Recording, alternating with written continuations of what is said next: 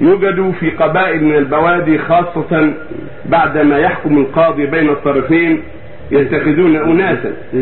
آه، يوجد في قبائل من البوادي خاصة بعدما يحكم القاضي بين بين الطرفين يتخذون أناسا ليحكموهم بينهم حكم آخر غير حكم الشرع ويقولون هذه عادة قديمة عندنا فما حكم هؤلاء؟ ليس لهم لا يجوز لهم ان يحكموا غير شرع الله. ومن رضي بذلك كفر نسال الله. العافيه من رضي بتحكيم غير شرع الله ورأى أنه أحسن من شرع الله أو أنه مباح أو أنه طيب أو ما هذا مثل ما تقدم في الاصناف الثلاثة. يكون كافرا سواء كان رضي وأنه أحسن من شرع الله أو مثل شرع الله أو أنه جائز ولكن شرع الله أحسن كله كافر نسال الله.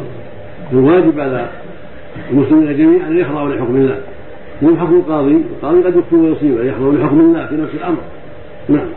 أما ان القاضي حكم عليهم بشيء وتراضوا على أن يسمحوا عن بعض الشيء. حكم القاضي على زيد انه يعطيه عام ألف ريال وتراضوا أنه يسمح ان يحكم عليه ان يحكم له ب 500 هذه ما فيها بأس صلحا بينهم.